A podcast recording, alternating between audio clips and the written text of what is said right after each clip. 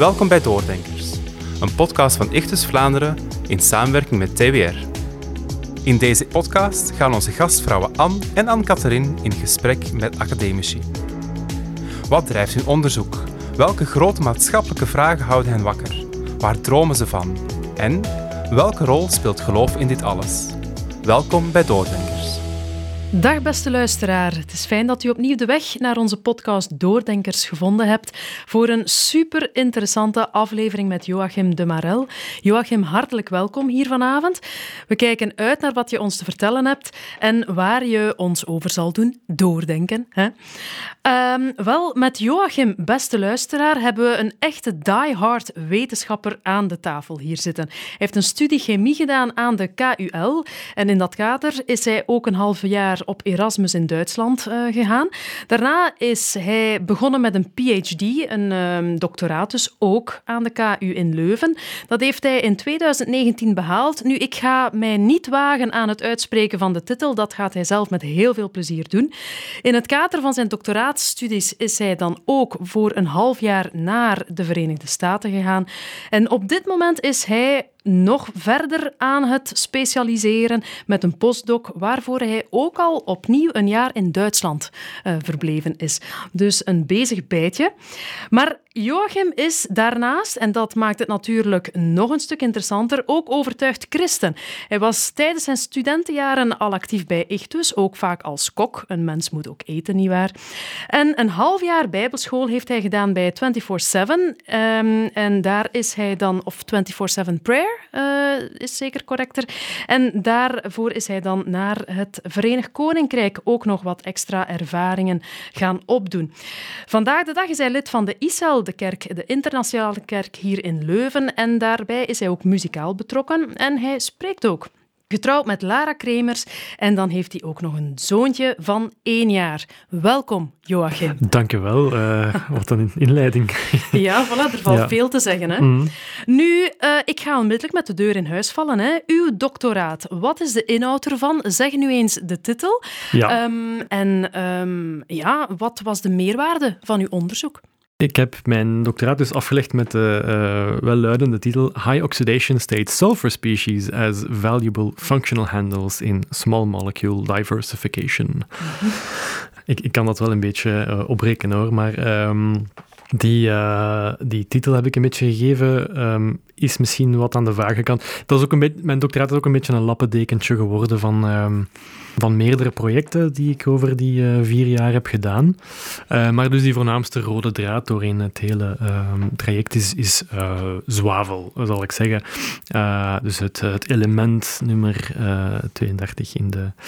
Ehm, nummer 16, sorry, in het periodiek systeem. Ik ben in, be in het begin eigenlijk begonnen met iets, iets redelijk anders. ik was, was, eigenlijk eerst aan het werken als organisch chemist, maar wel in samenwerking met chemisch ingenieurs. Ik was daar een project aan het onderzoeken uh, een, een, bepaalde chemische reactie, maar dan dus aan het proberen verbeteren met, met bepaalde ingenieurstechnieken. Uh, ik denk dat die ingenieurs een beetje pech met mij hebben gehad. Ik, ik was niet de allerbeste ehm, eh, in, in zo van die procesoptimalisaties. Ik, ik merk dat mijn gedachten een beetje gingen afdwalen naar, naar de meer uh, exotische chemie en, en was in mijn hoofd al zo wat de grenzen van het chemische landschap aan het verleggen. En dus um, op, een, op een goede dag uh, ben ik dat eerste project dus aan het afronden en daarover aan het schrijven. En net op dat moment ploft er een andere collega naast me neer, die had net iets anders gepubliceerd. En die zegt, wat zal ik nu eens doen? En dus ik begin met hem te praten. Wel, ik, uh, ik, was, ben aan het denken geweest over een bepaalde gasvormige zwavelverbinding, waar ik denk dat we wel interessante chemie mee kunnen doen zullen die anders niet proberen maken. En dus zijn we zo samen begonnen en zij en ik samen eigenlijk een beetje een, een shift in onderwerp gemaakt. En, en het labo werkt daar nu nog steeds op. Dus dan spreek ik van mm ja, 2017. Uh, dus eigenlijk wel een van, de, een van de, keuzes waar ik wel blij mee ben geweest in mijn doctoraat. Dus en vanaf toen ook een beetje het, uh, het ingenieurswezen achter mij gelaten en steeds meer uh, de niche van de, van de zwavelfluoride verbindingen gaan opzoeken. Ja, waarom vond je dat zo interessant? Want je zegt ja, ik ging eerder op zoek naar iets exotisch. Wat passioneerde je daar zo in? Soms broei ik een beetje op, op zo'n project voor een hele tijd.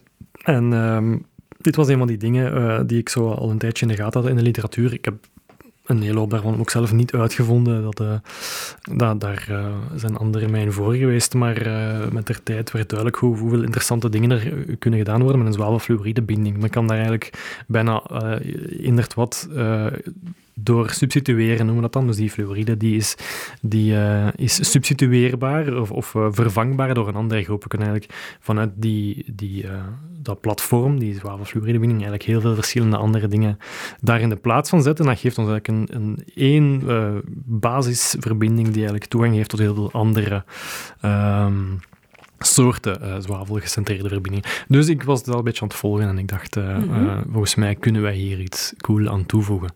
En hoe moeten wij dat nu als leken, als luisteraars, hoe, hoe moeten wij ons dat voorstellen dan, juist dat proces? Een, een typisch chemieproject bij ons. Dus, allee, er zijn veel soorten chemies dat wij doen aan uh, uh, methodeontwikkeling. Wij, zoeken graag naar methodes om nieuwe bindingen te maken, nieuwe, um, nieuwe uh, manieren te vinden om fragment A en fragment B te koppelen. dus op die manier eigenlijk complexe kleine moleculen maken. Dat is een beetje om te kaderen van wat, wat, wat, is eigenlijk, wat, wat doen wij nu alle dagen als organisch chemici. Um, kleine moleculen. Denk dan aan dingen als um, paracetamol of, of cafeïne. Dat zijn dingen die ik dus al in het lab heb gebruikt. Mm -hmm. um, dat zijn basics, dus dat, we willen complexere dingen maken graag.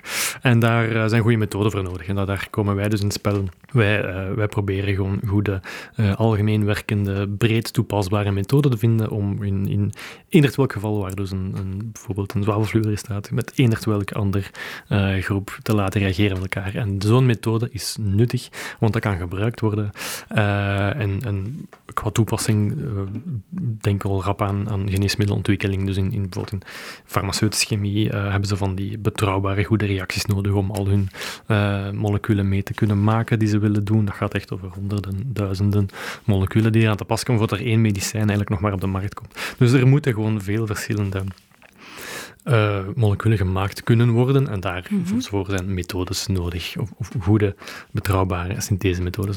Dus een gemiddeld uh, chemieproject is, uh, er is een idee, dat moet geoptimaliseerd worden. Dus op een gegeven moment zet je aan het zoeken, lukt ons dat met, met deze aanpak om een methode te ontwikkelen die fragment A en fragment B kan koppelen ik zeg maar iets, 20, 30, 50 tal reacties later uh, heb je een, een set van condities die je finaal noemt en je zegt, oké, dit is optimaal, we hebben de reactie geoptimaliseerd. En dan gaat je uh, voorbeelden maken, dan gaan we dat toepassen op veel verschillende soorten moleculen en zeggen, die methode werkt in al die gevallen. En, uh, en dan publiceren we dat. Dan schrijven we daar een artikel over en zeggen we: kijk, wat, wat, we kunnen, wat, wat we hebben kunnen, wat, welke chemie mogelijk is met die moleculen en wat we daarmee hebben kunnen maken. Ja, dus jullie zijn eigenlijk echt um, voortdurend heel op microscopisch vlak bezig met een schakel die toch wel van groot belang is als je het in een heel um, ja, ontwikkelingsproces en, van medicijnen gaat gaan bekijken. Ja, ja micro, dus het, het, moleculaire niveau is eigenlijk waar wij aan te pas komen. Dat is, uh, dus mensen met mijn profiel werken ook in, in, in alle farmaceutische bedrijven. Mm -hmm. Eigenlijk helemaal in het begin van, de, van, de, van het proces. Uh, chemici komen eraan te pas waar, waar dat er nog moet gezocht, moet gezocht worden naar een, een, een medicijnkandidaat, een, een drug candidate. Um, daar komt gewoon enorm veel organische synthese aan te pas wordt soms in-house gedaan door bedrijven, wordt soms geoutsourced naar, naar uh, contracteerde uh, bedrijven die dat in de plaats doen. Maar in het begin moeten er gewoon heel veel verschillende dingen getest worden en dus die moleculen moeten gemaakt worden. Daarna, als er één kandidaat is, dan, gaat het, dan, dan, dan wordt het een beetje een veel meer biologisch verhaal en dan wordt het... Mm -hmm test van is dit toxisch, is dit, uh, hoe, hoe goed werkt het? Uh, en dan uh, ja, wordt het een beetje overgegeven. Maar dus die chemisten die zitten daar helemaal in het begin en die, mm -hmm. die moeten dus op proppen komen met een goede kandidaat. En dan op dit moment, waar ben je dan nu mee bezig? Want je bent dus aan het werk aan een postdoctoraat. Klopt. Dus bouwt dat nog verder op dan bevindingen van je doctorale studie? Want je zegt dat ze nog steeds toch wel um, verder in die lijn aan het werken zijn bij u um, ja. in de faculteit. Inderdaad, ik heb uh, dat, dat uh, die onderzoekslijn een beetje uh, blijven doorzetten. Mijn postdoc is op, een, op een andere manier wat, wat toegepaster. Ik, um, ik ben ook naast uh, mijn labo organische synthese, ben ik nu ook actief in een labo chemische biologie. Mhm. of, of ga daar toch meer actief in zijn. En chemische biologie is de studie van biomoleculen, denk aan eiwitten bijvoorbeeld in mijn geval, met chemische tools. En dus ehm, ik heb dus samen met mijn co-promotor, professor chemische biologie, samen zitten, kan ik deze zwavelfluoride verbinding eigenlijk inzetten in in, ehm, in de studie van proteïnen. Of eigenlijk was al aangetoond dat daar uh, best wel coole dingen mee gedaan kunnen worden. Dus mijn, ik heb mijn uh, project dan een beetje eigenlijk uh, verlegd naar... Ehm, ik, ik ben dan aan de slag gaan met proberen van die verbindingen te maken. En om dus eigenlijk daarmee een, een irreversibele binding te maken aan proteïnen. Dus hoe moet je het een beetje voorstellen? Is ik... Um, een typisch experiment is, we nemen een cellisaat, dat wil zeggen een, een opengebroken cel. Dus we hebben plotseling een mengsel van, van de volledige inhoud van, van een cellijn. En uh, dat gaat dus, hoe, hoeveel proteïnen zit er in een cel? Dat gaat richting de 10.000, 20.000 misschien. Dus we hebben een mengsel van 10.000, 20.000 uh, proteïnen. En daar gaan we een, een stofje uh, bij uh, laten incuberen. Is een stof die ik heb gemaakt, waarvan ik weet, daar is een, een, een, reactief deel. Ik beschrijf dat soms als een, een vishaak. Mhm. Eh, iets waarmee ik weet dat zou wel eens kunnen blijven haken achter een, een proteïne. Dus je laat eigenlijk een ballonnetje op, om het in mensentaal te dus zeggen. In mijn, uh, het, is een, het is een beetje een agnostische aanpak mhm. wat ik doe. Soms, soms weet je al welke vis je wilt vangen. Dan moet je mhm. eigenlijk een vishaak maken die uh, zeer specifiek die vis vangt. Maar ik weet nog niet welke... ik maak gewoon allerlei soorten vishaken. En ik mhm. gooi die gewoon in mijn, in mijn mengsel van 10.000 proteïnen. En ik zie welke er bijt. En um, mm als, er, als er enorm veel bijt, dan is het niet zo'n interessante vishaak, want dan heb je niks specifiek. Als er geen enkele bijt, is het ook jammer. Maar als je zo een paar hebt, een handjevol uh, verschillende, of slechts één, uh, verschillende uh, vissen, oftewel proteïnen die bijten, dat geeft u ineens een, een, tool. Je hebt ineens een vishaak uitgevonden die een, een bepaald proteïne kan laten bijten. En goede kans is dat er nog nooit eerder zo'n uh, zo'n warhead, zo'n vishaak voor is ontwikkeld, of, of een, probe, zal ik zeggen. En plotseling heeft dat een manier om dat, om dat bepaald proteïne te gaan bestuderen, om te zien wat is de functie daarvan, kunnen we dat overexpressen en dus gaan um, uh, zien of dat betrokken is in bepaalde ziektebeelden, enzovoort. Dus dat geeft ons een, een inkijk in de mhm. functie van een, van een proteïne. Mm wel, ik vind dat allemaal heel indrukwekkend als je dat zo aan het uh, uitleggen en aan het vertellen bent. Het geeft mij ergens toch wel zo'n beetje de indruk dat jullie ja, ergens toch misschien wel een beetje voor God aan het spelen uh, zijn, hè, als ik dat uh, in die termen mag zeggen. Um, als organisch chemicus, hè, dat jullie toch bepaalde zaken kunnen gaan sturen, beïnvloeden, ergens gaan manipuleren. Ja. Ja, hoe... Uh, ja, ja. Um, dat, is, dat, is, dat is niet onjuist. Of natuurlijk... Uh, dat, allee, uh, mezelf met God vergelijken, dat, je wilt u niet daar begeven natuurlijk. Maar, maar het, het voelt soms wel alsof... Um, alsof we een stuk terrein aan het verkennen zijn dat de natuur ons nog niet heeft getoond of zo. Mm -hmm. um, stom voorbeeld, maar zo'n zwavelfluïdeverbinding, uh, om altijd maar weer op hetzelfde terug te komen, uh, dat is die in de natuur niet. De, uh, door puur en alleen de de chemie van het menselijk lichaam of van de cel te bekijken, zou, ik zou men niet hebben kunnen weten dat zoiets werkt, of dat zoiets bestaat en stabiel is en bruikbaar is. Dus, dus eigenlijk um, is het wel een beetje zo de, de, de grenzen verleggen van, van uh, wat de, de chemie toelaat.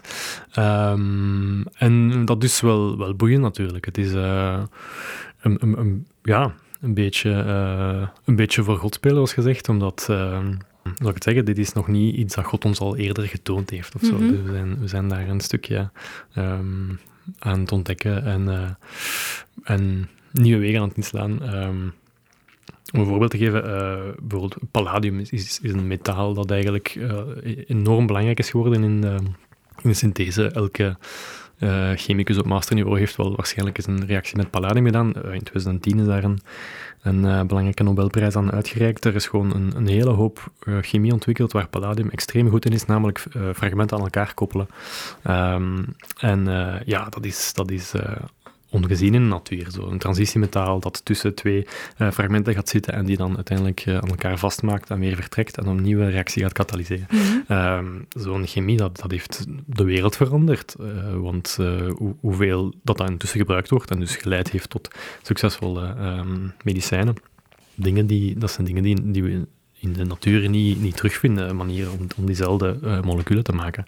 Dus um, hoe, hoe goed de, de uh, natuur ook uh, ont reacties ontwikkeld heeft natuurlijk. Mm -hmm, mm -hmm. Niks te zeggen van extreem, extreem goed dat uh, biokatalysatoren zijn, enzymen in het lichaam. Um, dat soort activiteit en selectiviteit, daar komen we nog nooit van, zelfs nog niet van in de buurt, met onze menselijk ontwikkelde katalysatoren. Maar we hebben wel andere menselijk ontwikkelde katalysatoren die, die heel, soort, heel andere soort chemie kunnen waarmaken.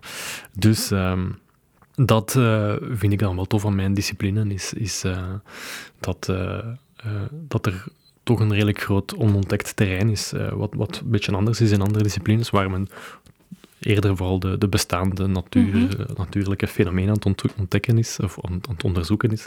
Wij zoeken toch een beetje naar ja, nog niet bestaande, of, of dingen die God ons nog niet getoond heeft. Ik mm -hmm. zo, dat zit natuurlijk in de natuur, dat zit, ja. die, die uh, elementen die staan al die dingen toe natuurlijk, maar het is nog niet eerder getoond. En dat is uh, wel ja, want um, je haalt daar zoiets aan.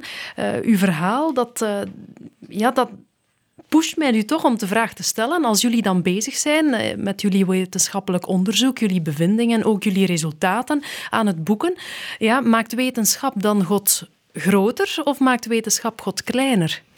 Ja, uh, dat is een goede vraag.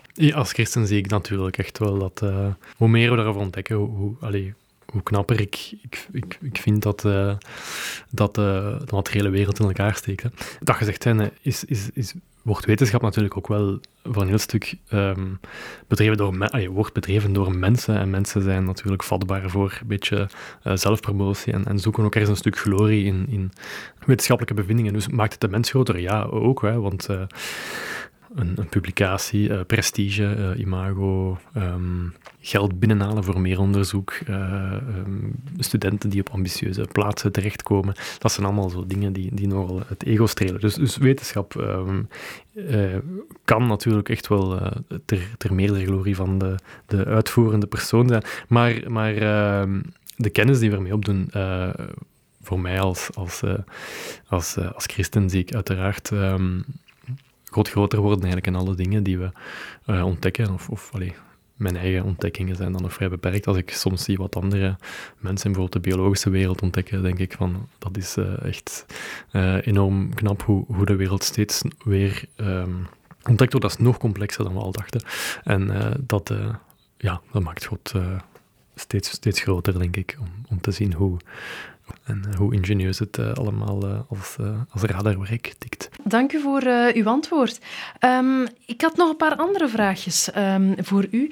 Namelijk, welke eigenschappen van, de, van wetenschappelijk onderzoek of van het wetenschappelijk kader of van gewoon um, de, dagdag, de dagdagelijkse gang van zaken bij u op de faculteit zijn bevorderlijk voor, het, uh, ja, voor uw, uw, identiteit als christen, voor uh, ons geloof? Welke zaken kunt je eigenlijk halen uit uw wetenschappelijke context?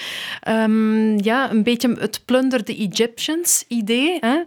Um, ja, waaruit kun je toch wel bepaalde tools gaan halen die um, ja, nuttig kunnen zijn voor ons uh, als uh, christen, voor in ons geloofsleven? Ik, ik, zal, ik zal misschien antwoorden hoe het, wat, wat het eigenlijk um, voor mij wel een beetje met mijn, uh, mijn godsbeeld heeft gedaan, denk ik. Ik moet soms denken aan verschillende manieren dat wij ons verhouden tot God. Hè.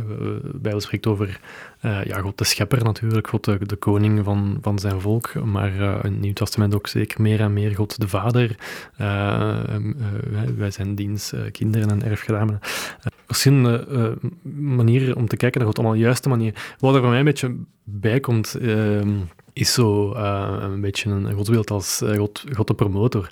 Als iemand waarmee ik, waarbij ik op de bureau kan gaan en ehm, mijn vooruitgang bespreken of mijn gebrek aan vooruitgang of uh, mijn, mijn, frustraties delen over uh, de dingen die, uh, die, niet, die niet lopen zoals ik ze wil of, of mijn, mijn, mijn blijdschap te delen met de dingen die, waar ik echt heel, heel blij van ben en, en, en, en, die wel goed gaan.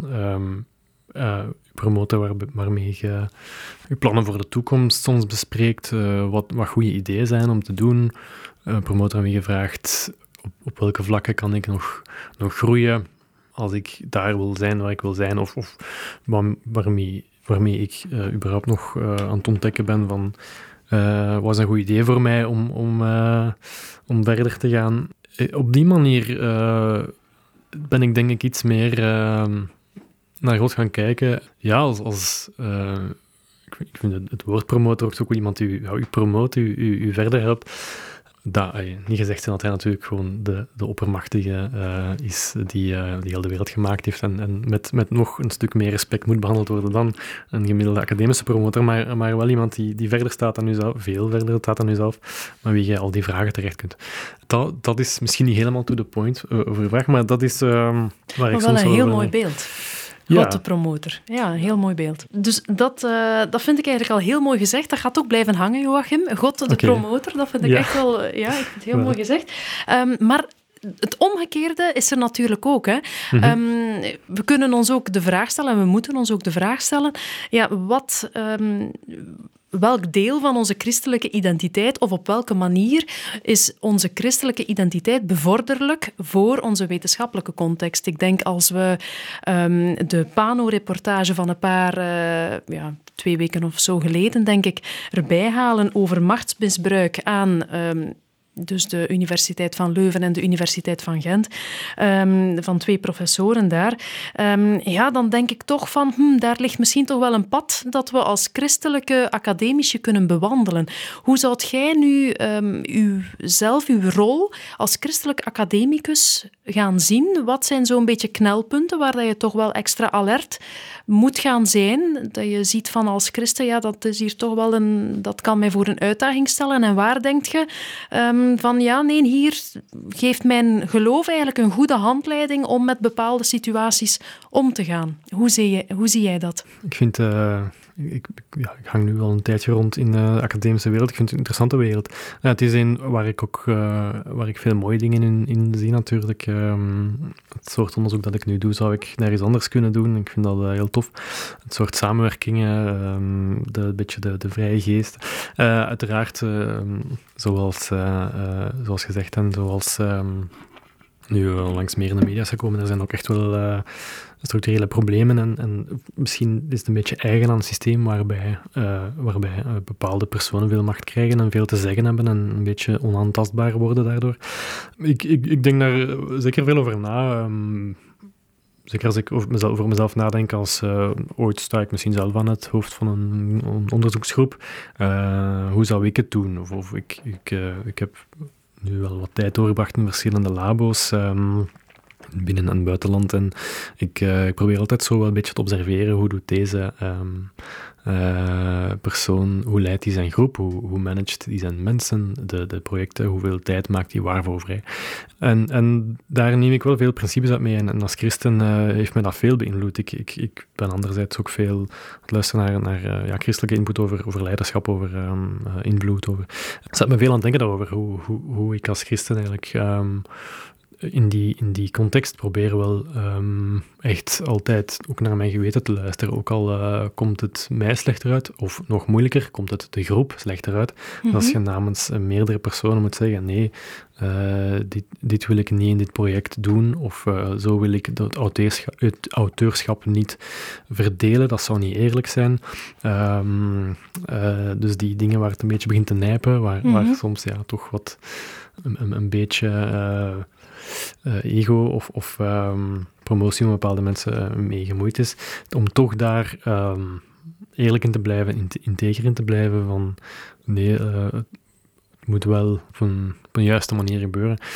Dus er is, ja, ehm, probeer ik echt wel bewust te letten dat ook, dat ook bijvoorbeeld de, de mensen die nog een stuk meer junior zijn als, als ikzelf, um, hebben in, in een systeem waarbij je eigenlijk in het begin nog echt als student bent en, en langzaamaan op, uh, in zo'n systeem heeft een student weinig macht, uh, kan, kan die um, ja, kan er makkelijk besloten worden, want nee, die student mag niet uh, blijven na dit jaar voor een doctoraat. Nee, die student uh, is niet welkom in dit lab, uh, want dat is een rare. Um, die kan daar in principe niet tegen in beroep gaan. Dat is een, allee, dat, um, die hebben ja, redelijk weinig macht in die, in zin. Dus ik probeer ook op die manier te denken van welk, allee, zijn we nu zijn we nu de, de, de, studenten waarvoor we eigenlijk een verantwoordelijkheid hebben voor die opleiding, zijn we die eerlijk aan behandelen en, en verdienen een tweede kans? Of uh, mm zijn we niet mensen een stuk te rap aan het afschrijven? Ik probeer dus echt wel ja, iets meer te letten dat, dat, ehm, dat, dat er voor bepaalde mensen opgekomen wordt, uh, ook al zou dat eigenlijk het, uh, weinig incentive zijn om, om, om voor die mensen op te komen. Weet je, hetzelfde voor internationals vaak ook zo wat aan de, um, uh, de minder invloedrijke kant, soms nog een stuk minder, want ja, ze, zijn, komen van elders, ze komen van een andere cultuur, weten vaak niet hoe de, de labcultuur werkt of, of doen daar veel langer over om, om, om een beetje ingewerkt te raken, worden al wat rapper als, als raar geclasseerd, of allee, heel veel internationals ook niet, hè, maar um, um, dus ook daar probeer ik iets meer zo oog voor te hebben, dat ook die mensen waarvoor uh, eigenlijk ja, vaak niemand opkomt, ook die mensen eigenlijk een, een eerlijke kans krijgen om, om, hun, om zichzelf te ontwikkelen, om, om um, de kansen te krijgen die een ander ook zou uh, uh, toegang toe hebben in een mm -hmm. academische setting. Dus ja, dat is een beetje zo hoe, hoe mijn mijn geloof wel uh, soms uh, raakt uh, met de dagdagelijkse realiteit van, van, van, onderzoek en, en opleiding en, enzovoort. mooi ook hoe je die ehm, integriteit, die, dat aspect van het christen zijn, echt wilt implementeren in de manier waarop je in je context wetenschap bedrijft. Ik kan toch wel opmaken uit uw verhaal dat dat niet altijd evident is om dan het been stijf te houden um, in dat soort zaken. Dus dat is uh, een mooie, ja, toch wel interpellerend, denk ik, ook voor de luisteraar, om op een integere manier uh, wetenschap te bedrijven en als academicus of academica, um, als christelijk academicus, christelijk academica, uw werk mm -hmm. te gaan doen. Um, ik zou u een bepaald citaat van de journaliste en wetenschapper Warda El Kadouri willen voorleggen en eens zien wat dat jij daar als wetenschapper over te zeggen hebt.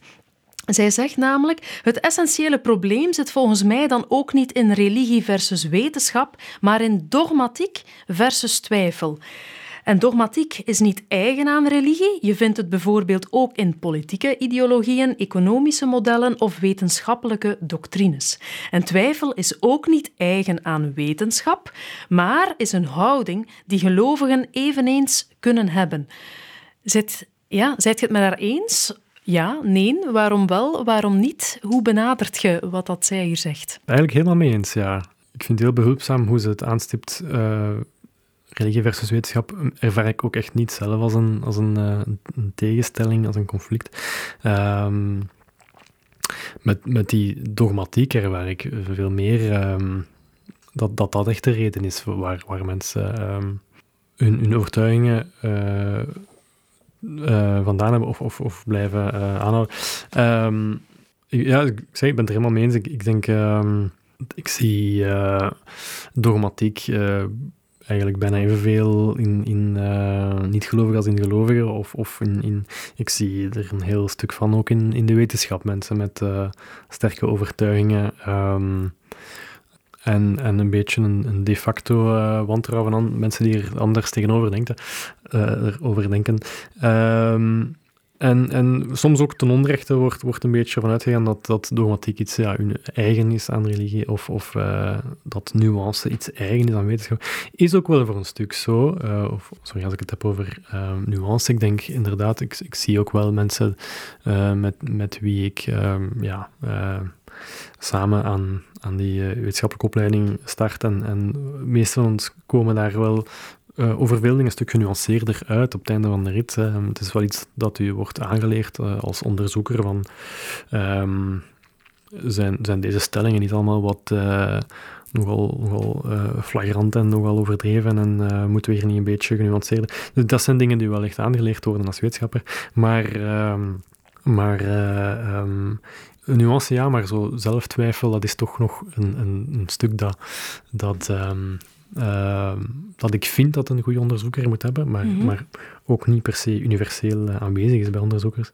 Ja, ik ben helemaal mee. Ik denk dat uh, um, zelf dat ik een beetje mijn nuance uit mijn wetenschap ook wat in mijn geloof meeneem. Of, of uh, allee, twijfel klinkt misschien als een, een, lelijk woord, maar, maar het uh, soort zelfbevragen of zo. Um, Heb je daar een voorbeeld van?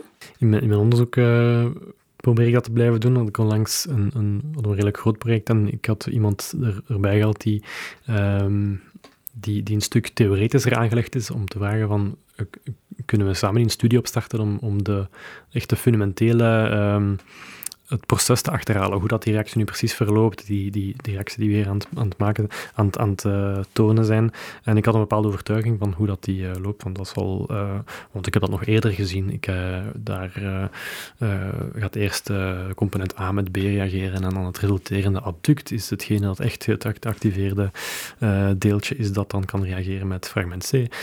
was dus niet waar en ik, ehm, ik, ik, ik, ik, bij mezelf dat ik het moeilijk vond om Um, uh, om, uh, om even mee te geraken. Maar uiteindelijk, als de data het toont, dan, dan uh, moeten we natuurlijk die volgen. hebben ook op die manier gepubliceerd. Um, maar ik, ik, ik denk dat ik vaak ja, dingen die ik geloof wel een beetje op dezelfde manier uh, behandelen. Ik denk dat ik, zoals uh, de meeste anderen, gevoelig ben voor zo wat uh, ja, inertie daarin. Je hebt een overtuiging en dat is niet onmiddellijk dat je die kunt aanpassen, maar ik probeer wel altijd genoeg, um, genoeg die stem in mijn hoofd aan het woord te laten van is het wel echt waar wat, wat gezegd heeft die ander niet een punt? Of um, waarom is dat nu zo dat die andere persoon echt uh, fout is en jij juist? Um, dat probeer ik wel uh, um, steeds te blijven hebben. Maar uh, misschien nog niet genoeg. Misschien soms ook te veel. mezelf te, te, veel in twijfel trek.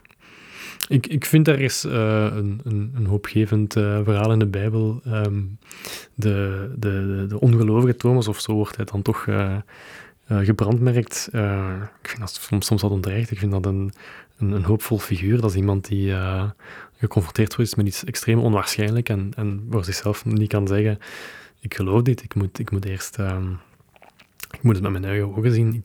Ik, vind dat een heel begrijpelijke reactie, maar natuurlijk ja, draait hij helemaal bij wanneer hij de, de opgestaande Jezus ziet. En, en ik merk precies wel in, in de persoon die, die Jezus is en, en wanneer dat omgaat met mensen, dat hij zo de, de nog niet onmiddellijk overtuigden ook niet afstraft op hun, op hun, um, hun twijfel of hun, uh, of hun alleszins hun... hun uh, ik denk wel dat er eh, bij heel vaak gewoon een soort open hart is, maar nog net niet mhm. klaar om, om zo de, de stap te maken om, om, om hun gedachten ook echt aan te passen. En ik denk dat God daar veel geduld mee heeft. Um, dus op, op die manier uh, zie ik wel veel ruimte voor, voor lichtjes twijfelende mensen, uh, ook in het uh, evangelie. Ja, mooi uh, Joachim. Ik denk ook dat dat ideaal is. Een ideale bedenking om deze podcast mee af te ronden. Thomas, die een hoopvol figuur is.